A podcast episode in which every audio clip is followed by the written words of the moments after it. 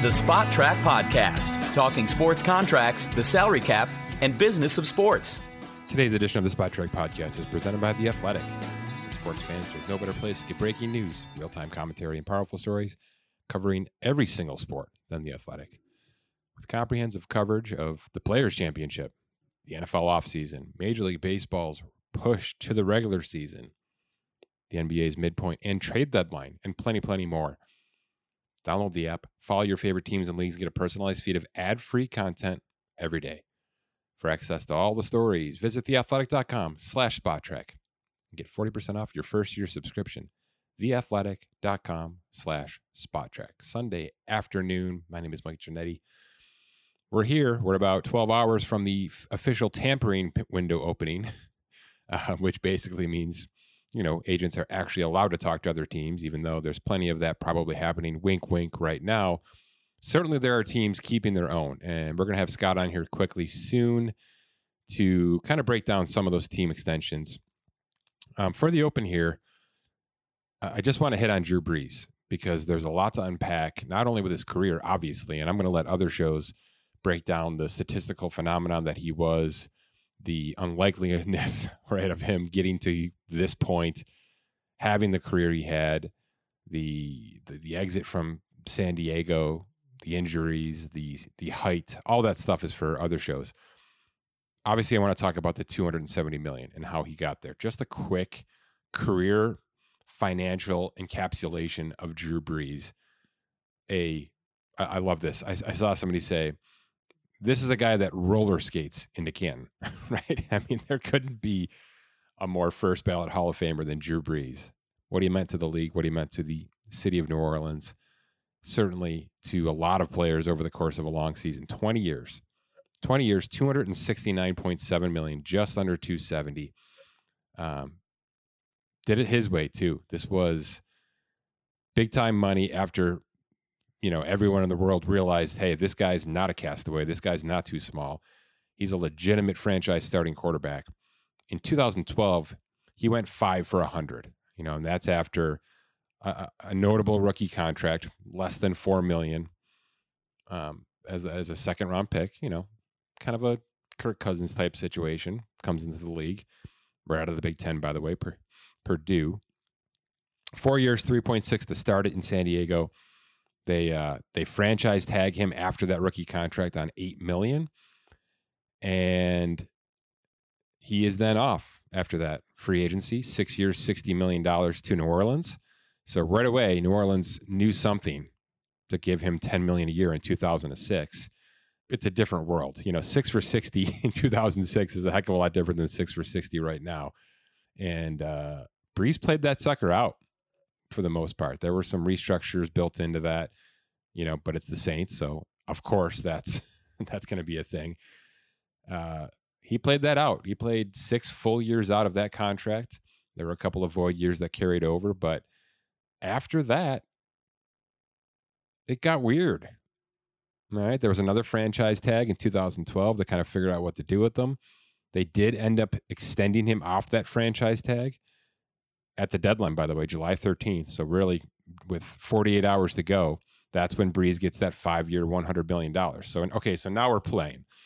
Okay, so, you know, when we went from nice rookie contract to double compensation on the franchise tag, then he exits San Diego, plays out a six for 60, ends up making 57 and change um, with that first contract in New Orleans they tag him to keep his place. He goes five for 100. He sees four for 80. So really no uh, no messing around at that point. And we're just kind of into that new CBA, just kind of into that new hard cap. New Orleans really didn't figure out all their loopholes yet, but look at they were restructuring. they were doing all the fancy thing, the fancy things still, um, and that's obviously where things started. Here's where we go after that. That last year of the of the hundred million dollar contract, they rip it up extend him to one year, 24 million with a big bonus, you know, three void years. Here we go, right? Here comes that two years of real money, three years of void. Uh, and this was 2016. So it's not like this is new. What we're seeing right now in every franchise certainly in, in, New Orleans. But this was happening years and years ago. I remember Richard Seymour way back in the day with the Raiders. He got he got a void year contract with a couple of restructures to boot after that. This is not new. You know, New England was doing this. Philadelphia has been doing this for a long time. Detroit really picked up steam on this lately.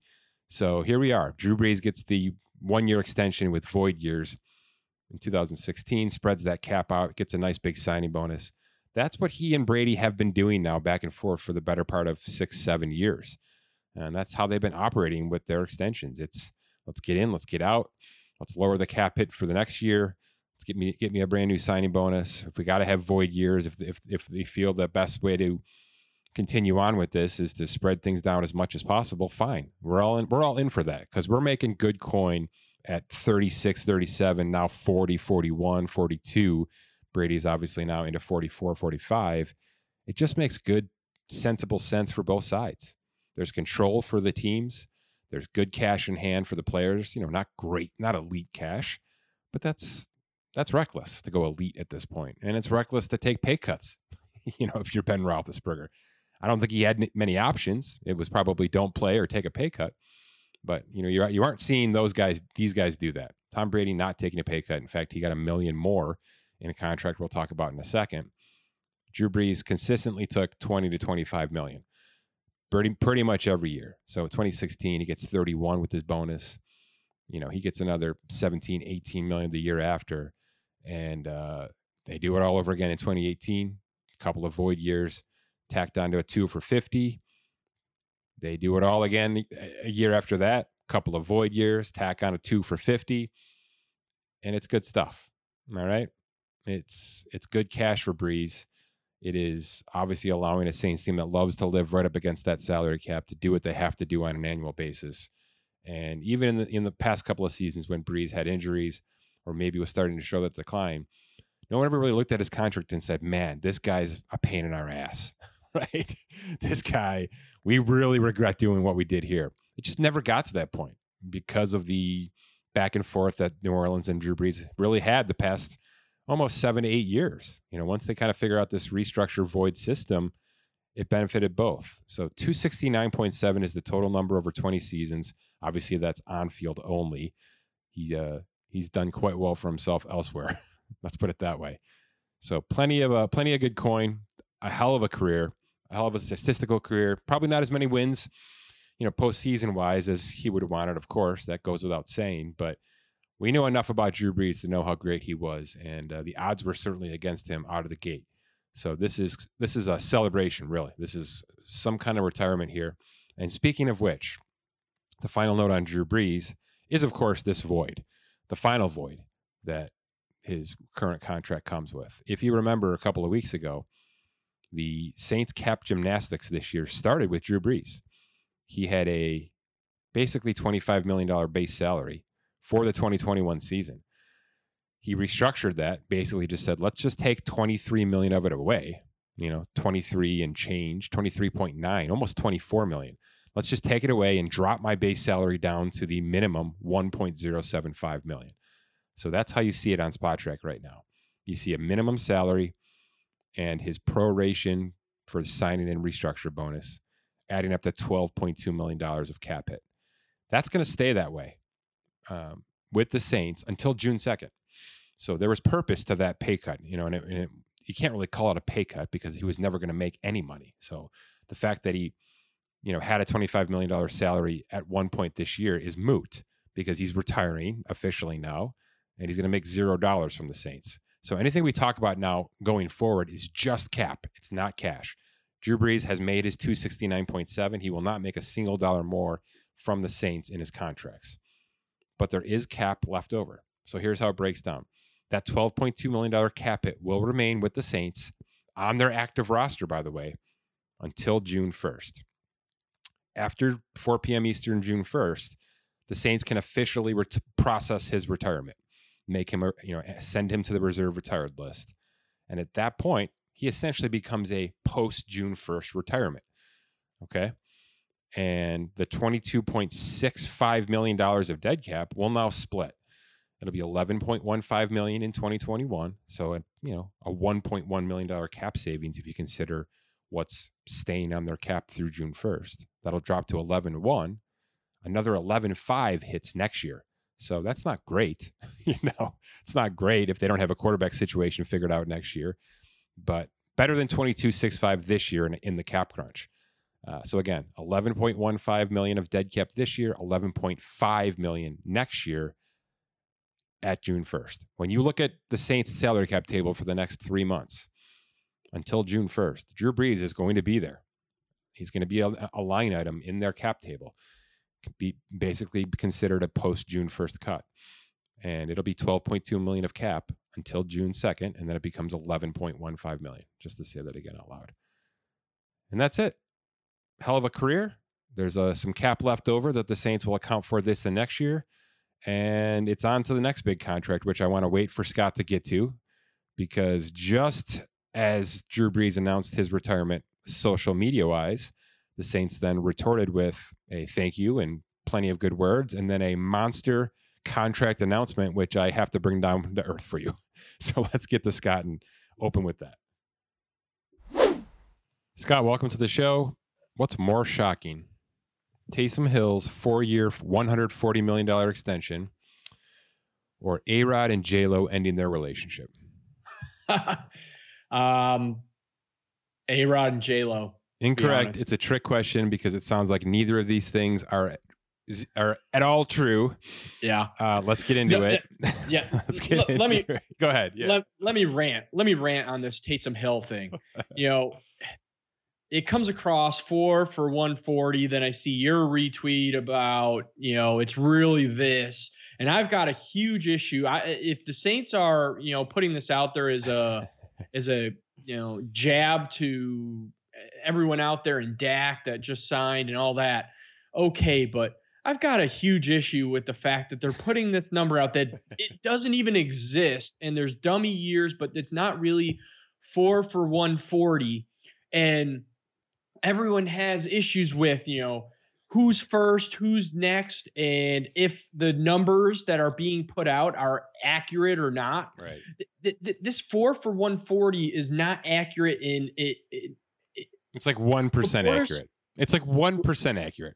So you're the, right. It's frust- should be ashamed that this number is out there because in infamy, th- this number is going to be uh, out there, and you know, some kid yeah. in 20 years is going to think Taysom Hill really was getting a four for 140 when they're running analytics or something. And well, I, have got a really bad a yeah, issue let's, with that. I'll give you well before I go nuts and break this thing down eh, eh, in terms of what you know could be and should be and will be and won't be.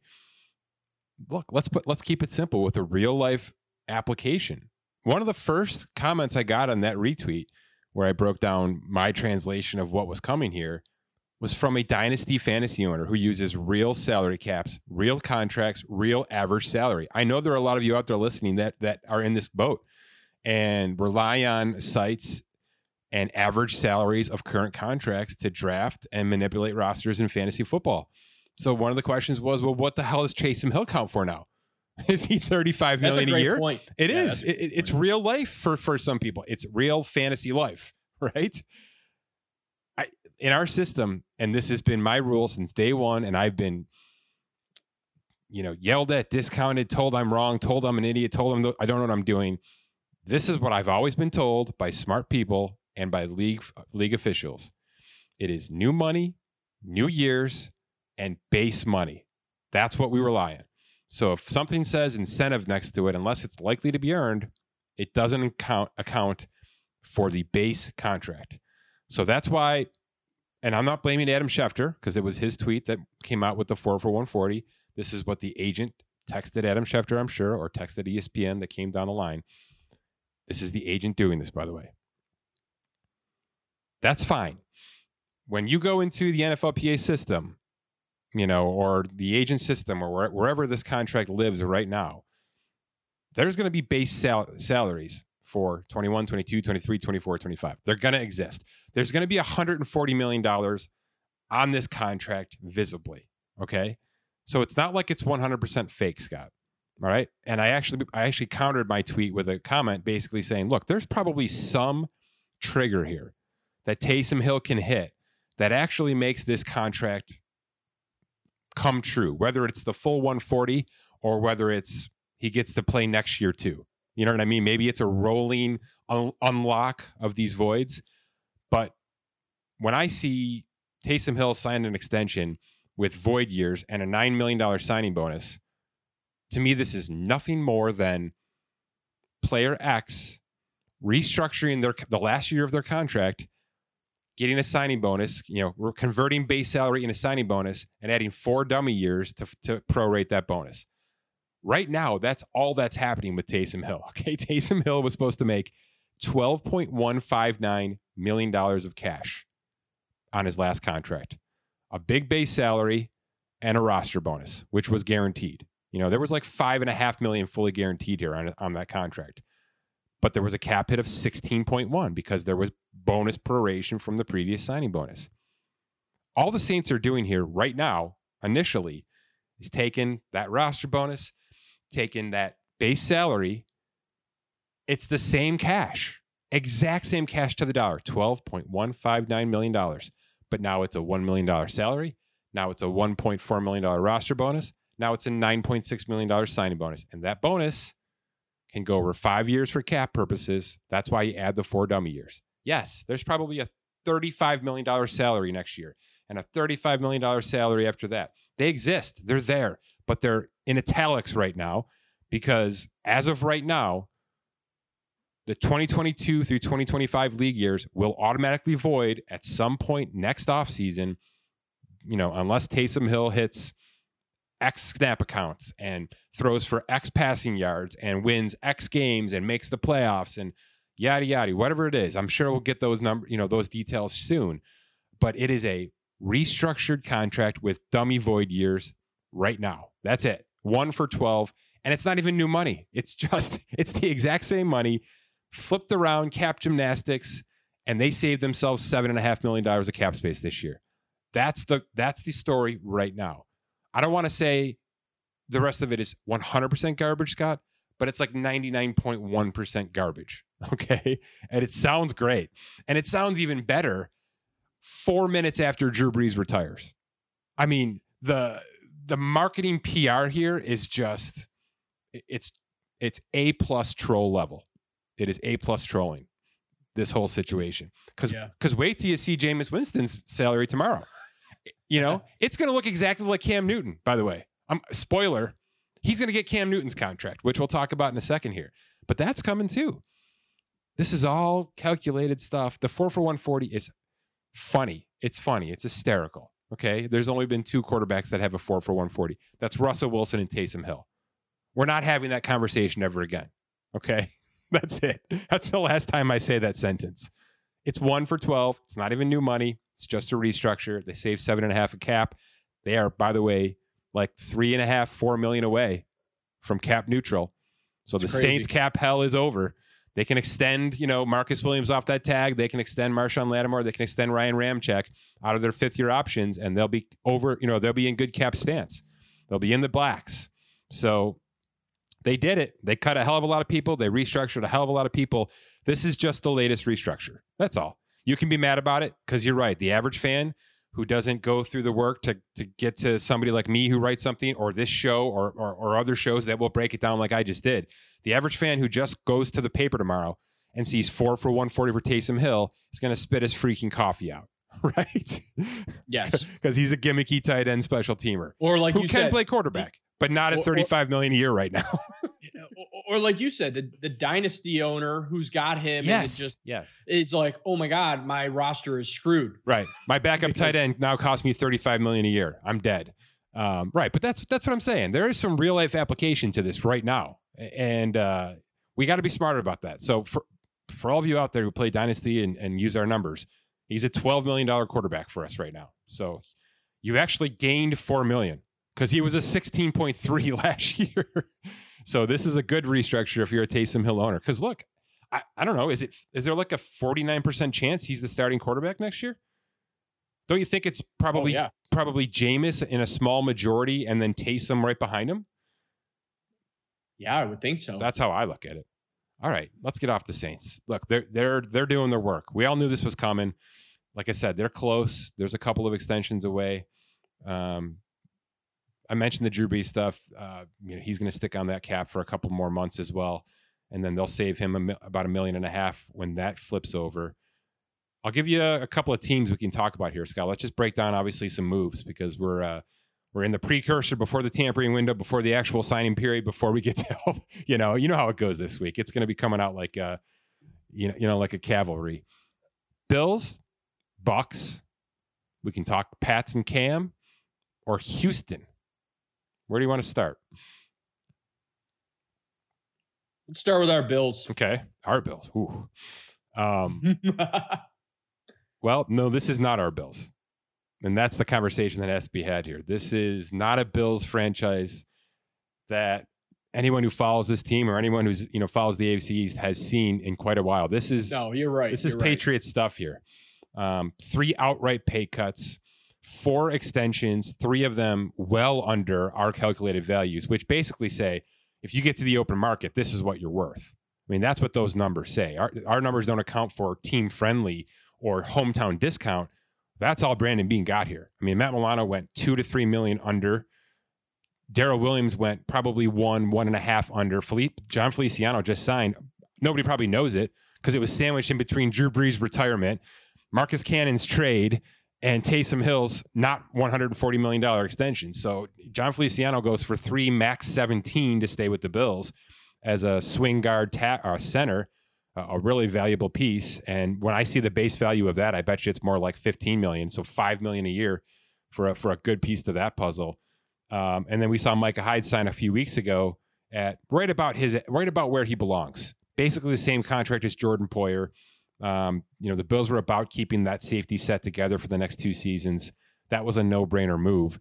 That one's probably right at value, so maybe not much of a discount there. Everything else has been Brandon Beane saying, this is who we are now. We are an AFC champion team. Um, that's who we expect to be now for the next few seasons. And whether there's a cap crunch or not, this is the going rate.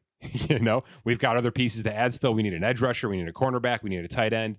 So there's more mouths to feed.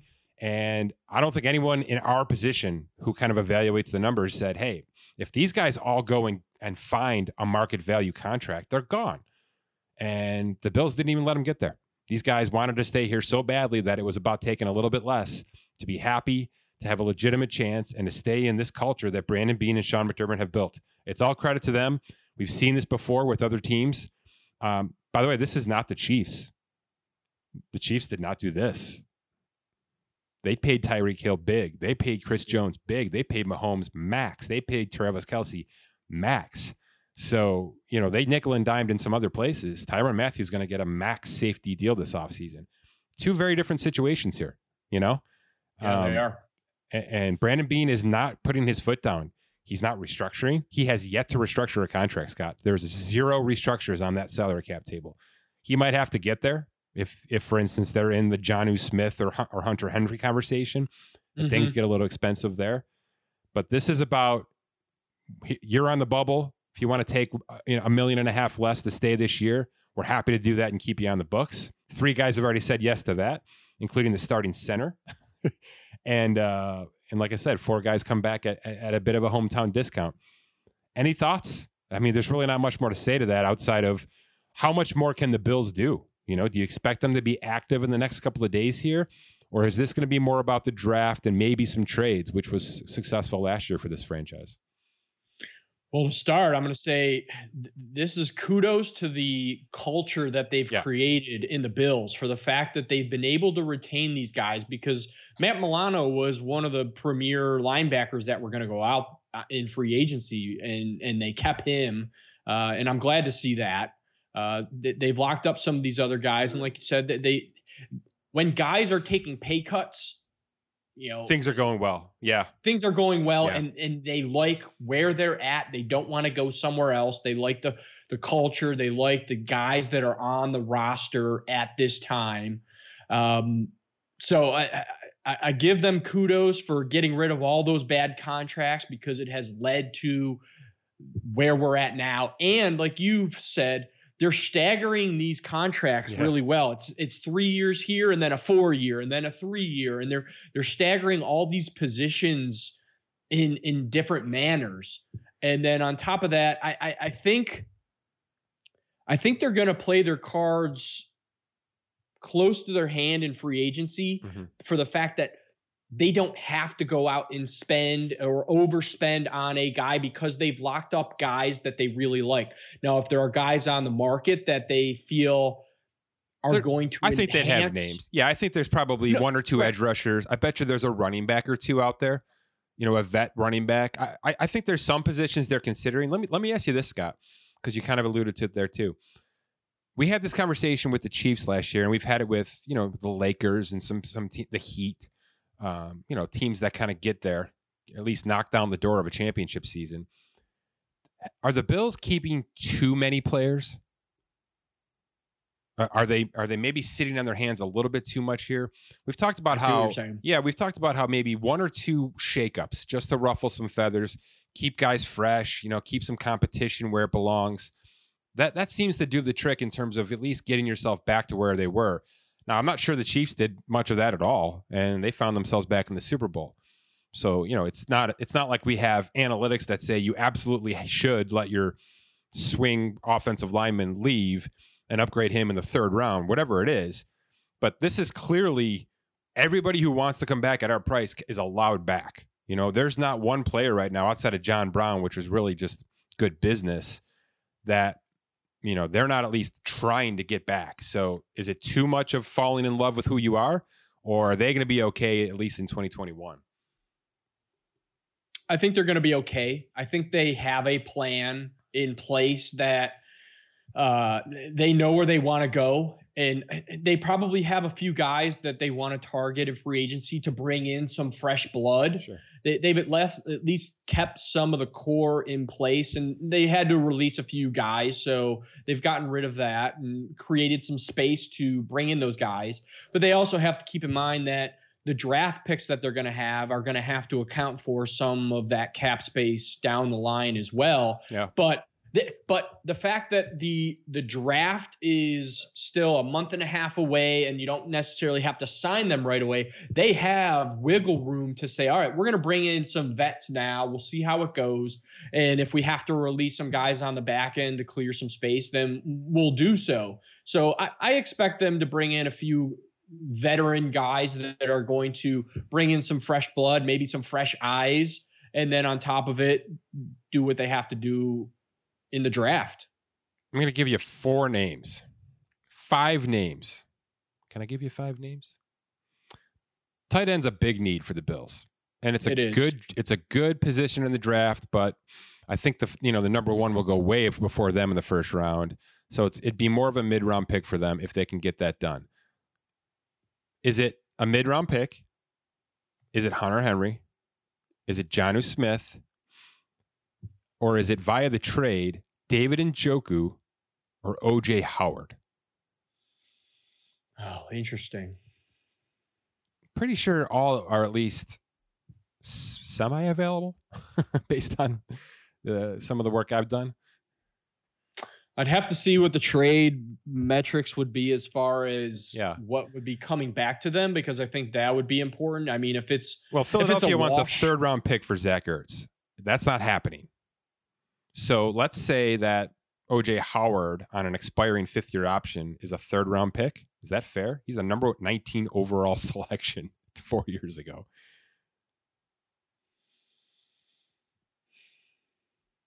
Yeah, I would consider it. Yeah. I really would because, you know, the further down in the draft you get, like we've talked about, you know, some of the, it's probably less than a 50-50 chance that those guys hit. So, and we know the third, fourth round are usually where they they hit those uh, running backs where right. the Bills have done that in the past. So, if you're if you're you think you're good on those running backs and you want to give up a third to get that tight end, and I I would say yes. Speaking of running backs, just disclosure here. Um, Aaron Jones did just sign about an hour ago to re- to remain a Green Bay Packer. I don't even want to talk about it until I see it. Is that fair? That is absolutely because fair. I know it's four for forty eight. That means nothing to me. I know there's there's a thirteen million dollar signing bonus. That starts to says say something. that hey, there's some money up front because that's five million more than what his franchise tag would have been. So let's I can say that out loud. But until I see those guarantees, what the actual base value of that contract is, I really don't want to touch it at all. I'm happy he's staying in Green Bay. I don't understand at all how this move correlates with what they've done in the draft the past two years. Uh, because there's, you know, is AJ Dillon just not going to play on his rookie contract? I, I, don't know. You know, what is Jordan Love's role in this? Are they are they really going to flip this over at some point? I don't get it. I'm glad he's back with Green Bay. It worked there, so I'm I'm happy he's going to be able to go play some ball and he's making some money to do it. But just out of you know the Taysom Hill conversation, I don't want to break down a contract. I don't I don't have the ability to break down because I don't think it's four for 48. I, I, I'm thinking it's more like two for 26. Still great, but that would be my assumption. It's more like that. And uh, we'll get to that next show when I have the numbers. So just full disclosure on the running back situation. Good to see that signing happen. I'm just not gonna I'm not gonna speak to the 48 million just yet. All right, enough on the Bills. Outstanding start. I, I, I tend to think they have one big player in mind for Wednesday, whether that's an edge rusher or maybe one of these tight ends. And when that price gets too high, they're out and they're sitting on their hands for like four days.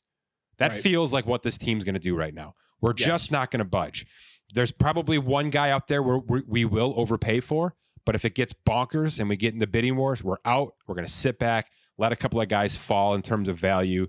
We'll pick up plan B and we'll we'll address it. You know, if we've got to trade a couple of our guys to, to acquire some more mid round draft picks, I think that's also on their table.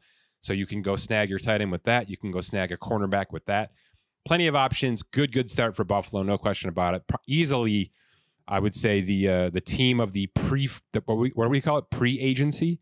Let's call the Bills yeah. the pre agency winners. Let's get to the Bucs. Um, just your thoughts on Lavonte David, Tom Brady, and Chris Godwin now back in the fold. Similar situation to the Bills, I think, yeah. and the fact that they're they're they're they're sort of keeping their core there that got them to this to the Super Bowl.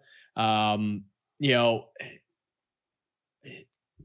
what was Tom? What was his extension? Okay, you know? I, I got to jump in because you and I were joking about this, right? But when we knew we it was were. coming, we were, we were, we knew it was coming, and I joked and said to you, "How boss would it be if this is like a one-year, fifty million dollar extension with void years, so it would spread out, the cap would still be coming down."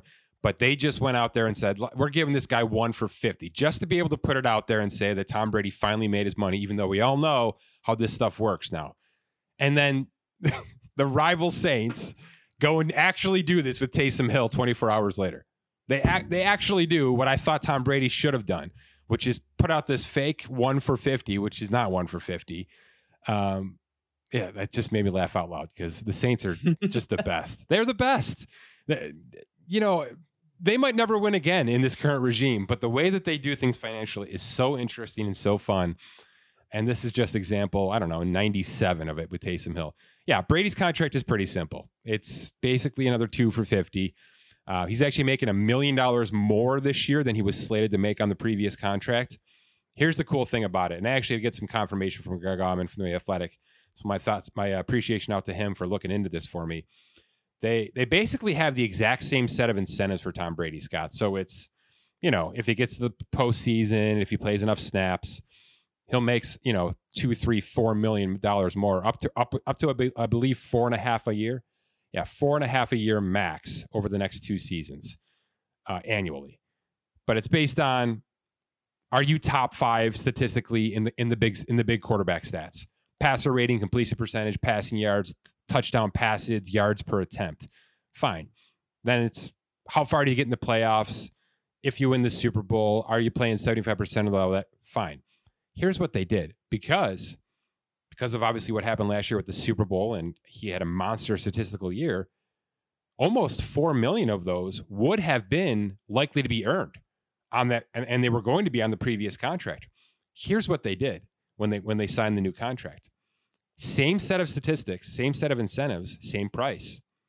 Except he can he's got to be top 5 in passing yards again. And the Buccaneers have to improve their rush per attempt stat. So, for instance, they were the 26th best team in rush per attempt last year. Hmm.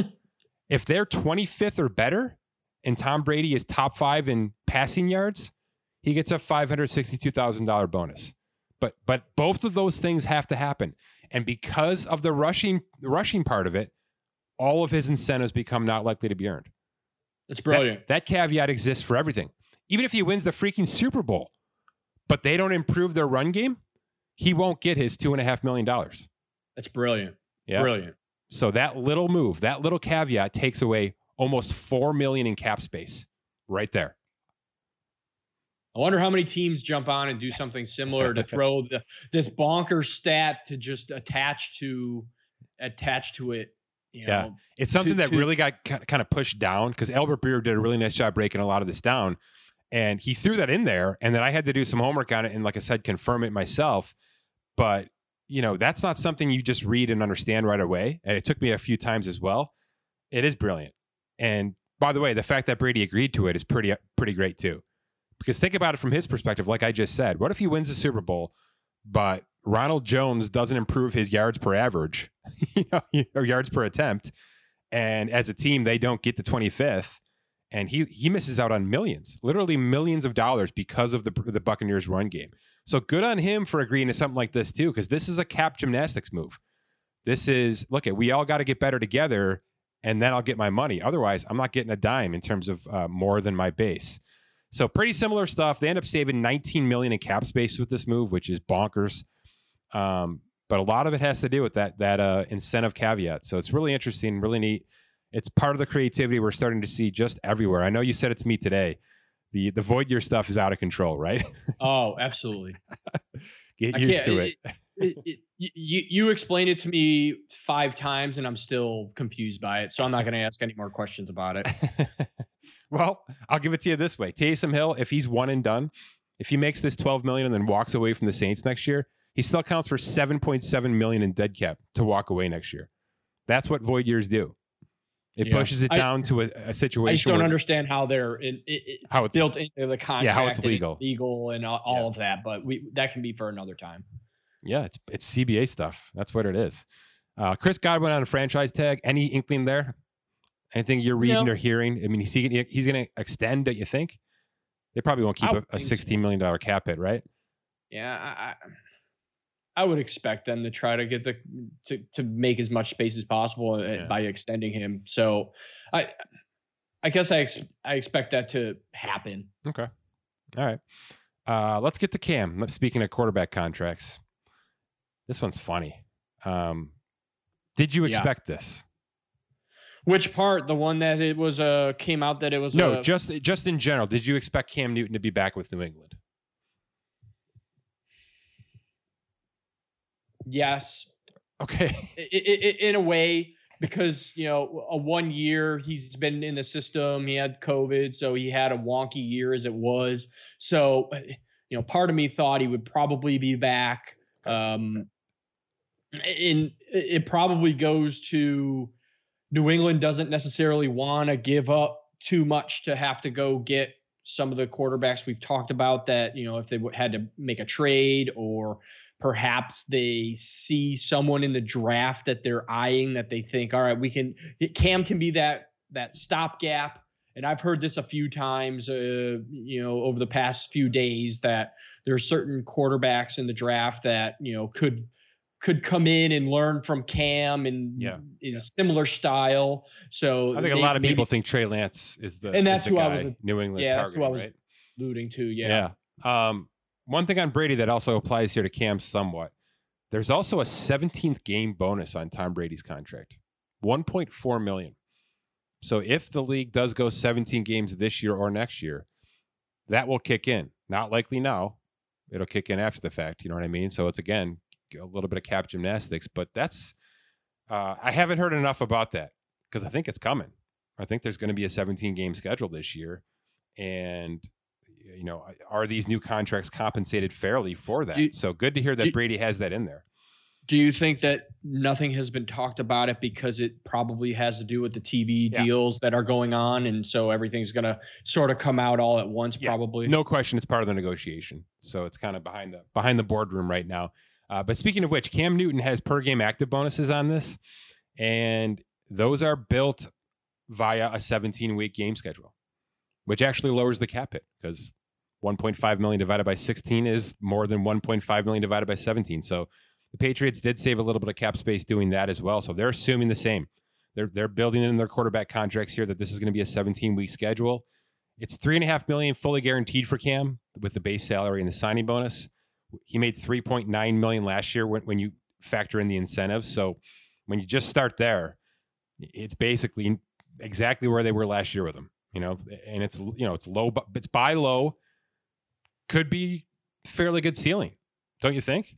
I mean, uh, you're right. He had yeah, the, the report came out that it was he was recovering. He just wasn't himself. There's a there's a good chance he starts all 17 weeks for this team. Yeah, and that report came out, it was a one for 14, but then all of a sudden oh. it's a oh. one for five. You know, the, the, again, I get what they're trying to do all across the league. They all want to one up and they all want to have that highest value possible out there. But, you know, it, it, even that's getting out of hand.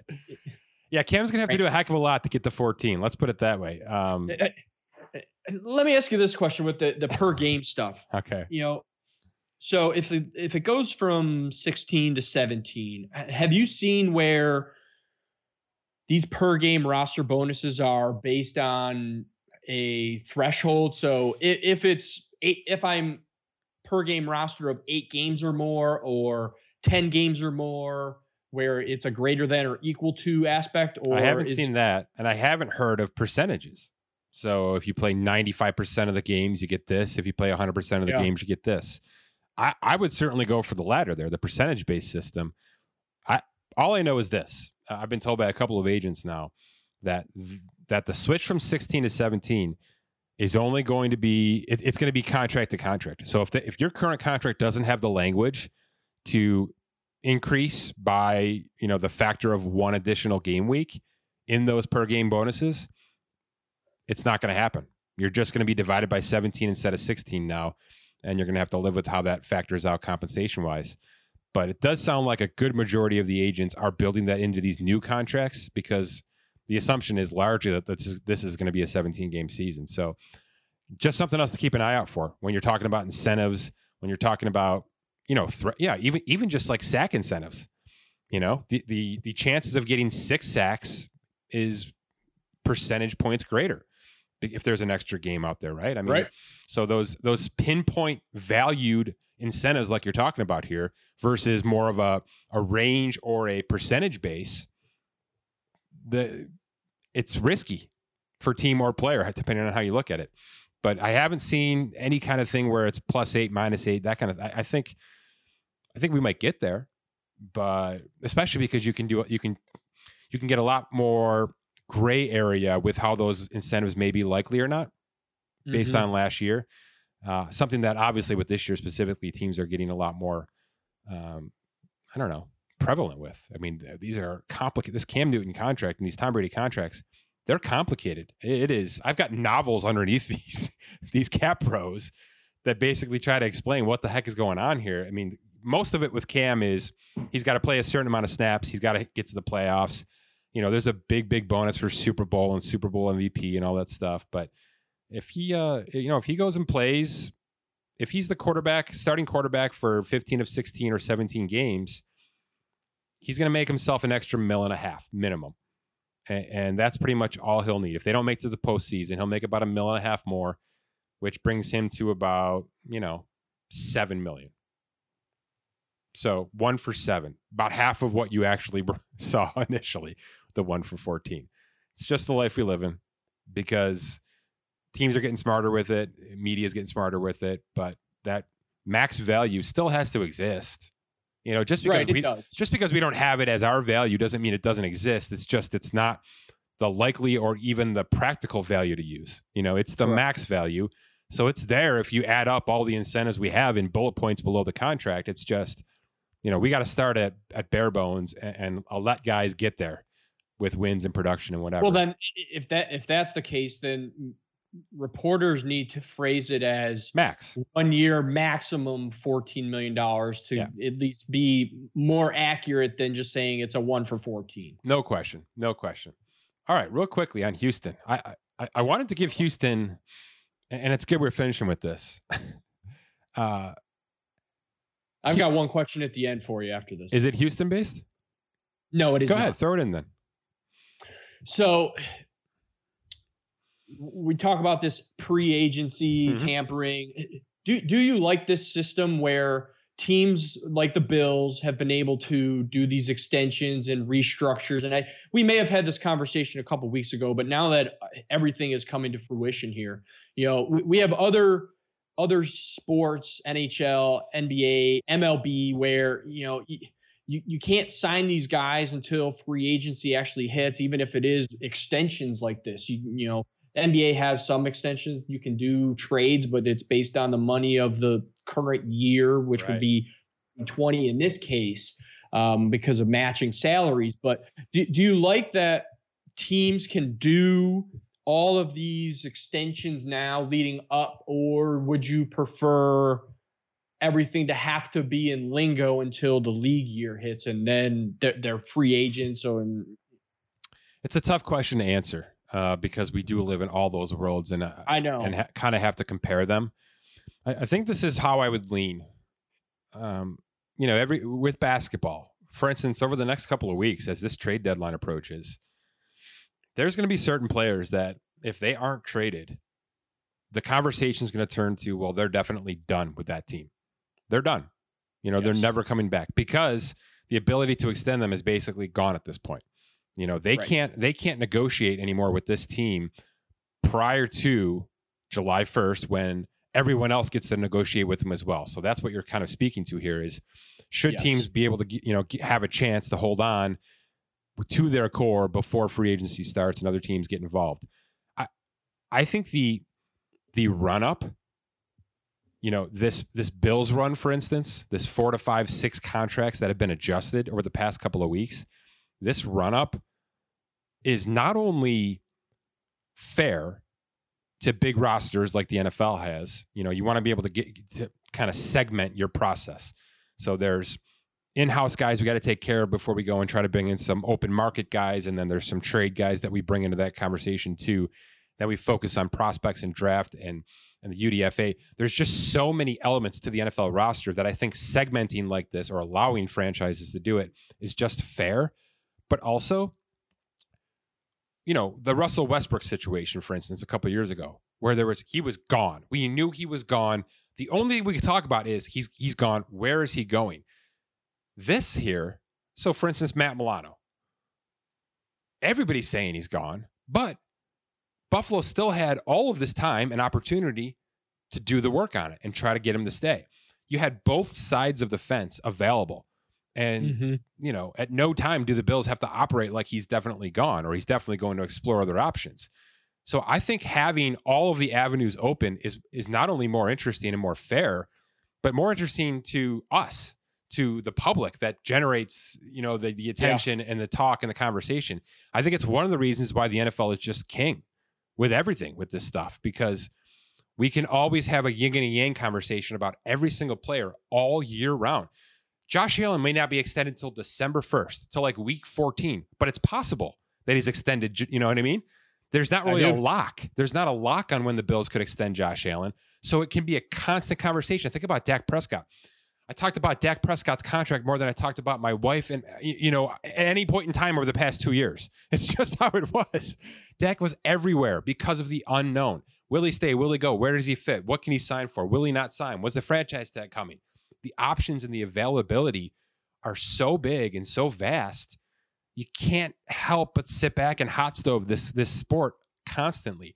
So i just think that being able to think on both sides of it all the time is more interesting and more marketable quite frankly. Yeah. And it's more fair. I do think it's more i think it's fairer whatever however you want to phrase that but i think it's fairer to teams that have to do so much in an off season to at least have a fair shot an exclusive shot to keep guys and, and that's why I brought it up because I, I, as you're speaking, it that makes complete sense. And, and from the NBA standpoint, you know, they can make trades after they're done their season is quote unquote done but they can't extend if a guy is going to be a free agent now, how you know? bad would it I, be if Giannis hadn't extended all would be thinking Right. about it. I mean, Milwaukee's season would be in the absolute tanks right now if they had him on that roster. You know, I mean, it'd be it'd be depressing, right? And then that's all we would hear about Yeah. and talk about, and it would be to to nauseum of Giannis. Where is he going, Yeah. or who's going to trade for him, or anything and like it would that. affect it would affect good teams. Like you know, the Lakers are trying to win another championship. The the conversation, even in LeBron James post conferences, would be, "Hey, is yeah, you know, you can't say it out loud, but you'd be alluding to the fact that, hey, you know, are you considering what might be for the next three to four years?" We'd all be talking about this with all of these major teams. It would be ruining the current season, which is another part of this, right? yeah, it is. All right. The Houston Texans are not a dumpster fire anymore. Let's finish on this. Uh, there is some legitimate logic to what's happening right now over the past week with Houston. Uh, sensible moves. I think good moves. I actually think good moves. And they have, you know, they haven't made the big moves yet, and they don't have the draft picks really to do that this year. But I was wondering if they were just going to rip this down and eventually have to trade Deshaun Watson because of where they were as a team, as a unit. And now I'm convinced more than ever there's not a chance in hell he's getting traded.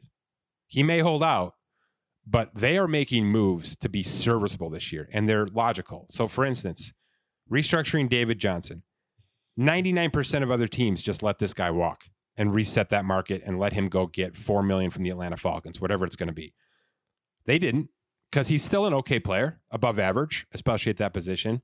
And what they restructured to him him to is perfectly agreeable in all terms, especially in this current cap climate. So that's a positive. Maybe it's just a wash because you could have gone either way, but they saved some cap. So I give them a slight positive on that move. Then they backfill him with Mark Ingram on another very positive, you know, maybe half a million overpaid for Mark Ingram in his current, you know, the current part of his career. But a really good and nice fitting compliment to David Johnson. So you've got you've now got that figured out because you saved cap on Duke Johnson on letting him walk. So this is just a we've fixed that hole with two guys that we like. Then they go this morning and they trade inside linebacker McKinney for edge rusher Shaq Lawson. So a guy who can get you 100 tackles, he's out the door. He goes to Miami. A guy who's got 20, 20 and a half sacks over the past two and a half seasons from Miami comes to Houston. And oh, by the way, fills that JJ Watt spot pretty nicely. Mhm. Younger, Yes. you know, maybe a little bit higher ceiling. Not JJ Watt. I'm not going to say that out loud, but filled a need. Filled, now, now you've got two needs filled. You filled the hole of JJ Watt, and you filled. A, you've basically padded a running back hole, which is going to be necessary if you don't have a starting quarterback. By the way, so they lose their inside linebacker McKinney. They already replaced him 24 hours ago on a $4 million contract to Christian Kirksey, who was released out of Green Bay. Cap savings, big time cap savings there. Starting inside linebacker replaced. That's a plus in this year. Then today, in the middle of the Drew Brees Taysom Hill drama, they acquire right tackle Marcus Cannon from the Patriots. Now, right there, generally speaking, if the Patriots are trading somebody, it's not good news for the new team. There's a legitimate reason why they're trading him, and you probably don't want to see what it is in the next year or two. That's not the case here because the Patriots already acquired Trent Brown from the Raiders to, to be their right tackle. So this was just, Mhm. all right, we have two right tackles. We can get some value to get rid of Marcus Cannon. Let's send him to Houston, who needs a right tackle to bookend Laremy Tunsil. Huge move. Gi- phenomenal move, especially if you don't have a starting quarterback. okay. Now you've got a right tackle replaced, upgraded, I should say, right tackle upgraded. You've got a inside linebacker replaced, and you inside linebacker swapped for a pass rusher, more value. Running back situation, good. This all sounds a little bit too logical and sensible, right? Based on what we've seen from Houston over the past two years. I mean, really, Yeah. really crazy stuff. I, I'm excited to see where else this goes. And wh- what are what they doing going to be enough moves and enough, you know, is it going to create enough, I guess, you know, positive vibes to get Deshaun Watson on the field at some point in this year? I clearly that's the plan. Like I'm telling you, they're not doing this to tank.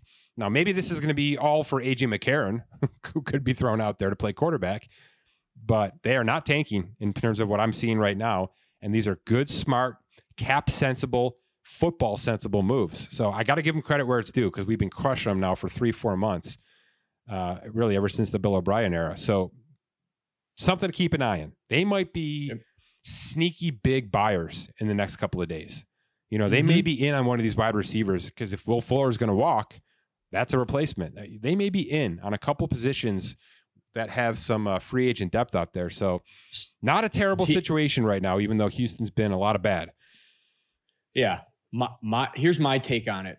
The, Houston has time on their side, yep. and they're taking advantage of it by dragging their feet with the Deshaun Watson fiasco, and they're they're they're sort of doing what the Milwaukee Bucks had to do with Giannis in bringing in players that they're showing that they're they're making smart football moves to show Deshaun Watson that ah, we know what we're doing. That's a point I didn't make in that little rant about the question you asked, by the way.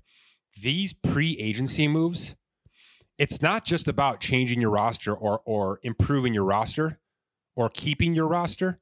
It is also that, Scott. It's a warning shot to the rest of the available free agents that, hey, we're in buy mode. We're in gas pedal down mode. We're not in don't know who we are mode or tank mode. It is that warning shot. That's what the Arizona Cardinals did with JJ Watt. That's clearly what the Bills are doing, right? Gas pedal down. And I think that's what Houston is doing here slightly. Just just trying to to clean up a lot of mess, a lot of, you know, public PR mess that has been warranted or not. That's not for me to say, but you're right. These moves are stability moves. That hey, we we kind of know what we're doing. We we we we figure this out quickly. We know where our gaps are, where our holes are, and we know the situation we may be getting into with 2021. But give us a shot here. We may overpay for Juju or somebody like that. Give us a shot. Let's try to get this thing back together and back on its on its wheels quicker than maybe most people think we can do it. So that's a big part of the pre-agency process too. Is just showing other other players and agents who the hell you are as a team right now, you know? Yeah, absolutely. You're right. It's right now it's all a marketing ploy leading up to uh, you know being able to negotiate with yeah. these players and you're right it, it, but the fact that Deshaun is already under contract and they can drag their feet they don't have to they don't have to trade him immediately because the player is saying, I want to be traded immediately. If he doesn't play, they're going to do all the roster moves that they have to do to put a team on the field in 2021. And whether Deshaun is there is, you know, it, it's in the balls in both courts, you know, more so in Deshaun's because the, the, the Texans are going to have all these players on the roster and they're making these moves. They're they're making trades. They're showing him that it's part of it. we're it. open. We're open for business, yeah. and regardless of if you want to be traded or not, we're going to show you what we can do right now. Yeah, and, and hope. And by the way, it's not it's mind. not just doing it for his services. It's not just reckless. We gotta we got we gotta impress this guy. That's not what these moves are. These are calculated, logical moves. So it's both, Scott But two two points. Number one, because this is something I failed to mention in my other Sean talk. If he sits out the whole year, a he loses a ton of money. Eh, you know what I mean? He, he it'll he'll be fined all off season and preseason, but his actual contract will toll. Do you understand what that means? So his ten point five four million dollar base salary will push to next year, which if mm. you can figure this out, Houston, and get above average with some roster moves right now, and then you get that guy back, something happens, and he decides to come back and be, be your QB one next year, and you get him on that salary with a cap boom, with with a cap hit that jumps a league yeah. cap, right? Now, now you're ready to play because now you've fixed your roster somewhat. You've told a contract that was very, very team friendly, and you can kind of do some things at that point. Last question. When do the Texans sign Andy Dalton? I, as you're talking, I was thinking Andy Dalton or Fitz. Ryan Fitzpatrick. Sure, but Dalton's a Texas guy. He's Yes. just, it, it makes perfect sense. And he was serviceable It last year for Dallas. Outside of the COVID Yeah. thing, he was a serviceable quarterback. It is Yeah, the Deshaun perfect, is- it is the perfect post in the post in the moon kind of move, right? Like, hey, we got to do it. We got to cover our butts just for the foreseeable future. You know, we'll give him the same contract he had in Dallas, incentive laden, couple mil guaranteed, but we're not screwing around with you sitting over there. He's there for a good reason. Mhm. Deshaun Watson has every right in the world to gripe. He does. Okay, there were there were things behind the scenes that none of us should have to go through, and he definitely did go through it. And he wasn't a part of the plan where he thought he was going to be a part of the plan. With that said, Houston's going to play 17 games this year, with or without him. And I think Andy Dalton is probably the right guy to come on that roster and just keep his mouth shut and go, which is probably what they need from that guy right now because it, it might get ugly. You know, James Harden kind of kind of laid a groundwork for how you can get out of Houston, and it wasn't pretty, and it was bad, and a lot of people aren't going to root for James Harden forever because of it. Um, so if Deshaun wants to go that route, it can get bad. It can get it can get nasty. But yeah, I just think they've done a, a good job turning the ship here a little bit, and I do I do think like an Andy Dalton signing is coming in in this week or so. Yeah, I would completely agree with that. That's enough. This is only 5% of what's to come. Tomorrow is the actual tampering window, and uh, we're going to hear plenty more. Like I said, we'll get to that Aaron Jones Jones contract when we get the full full breakdown, and I can tell you the nuts and bolts of it. But there's plenty more to get to, of course. This is just the tip of the iceberg. Thanks to The Athletic. Visit theathletic.com slash spotrac. Get yourself 40% off your first year subscription. Do it now. There's going to be plenty to get to over the next couple of weeks here. For Scott Allen, my name is Mike Ginnitti. Thanks for listening to this edition of the Spotrac Podcast.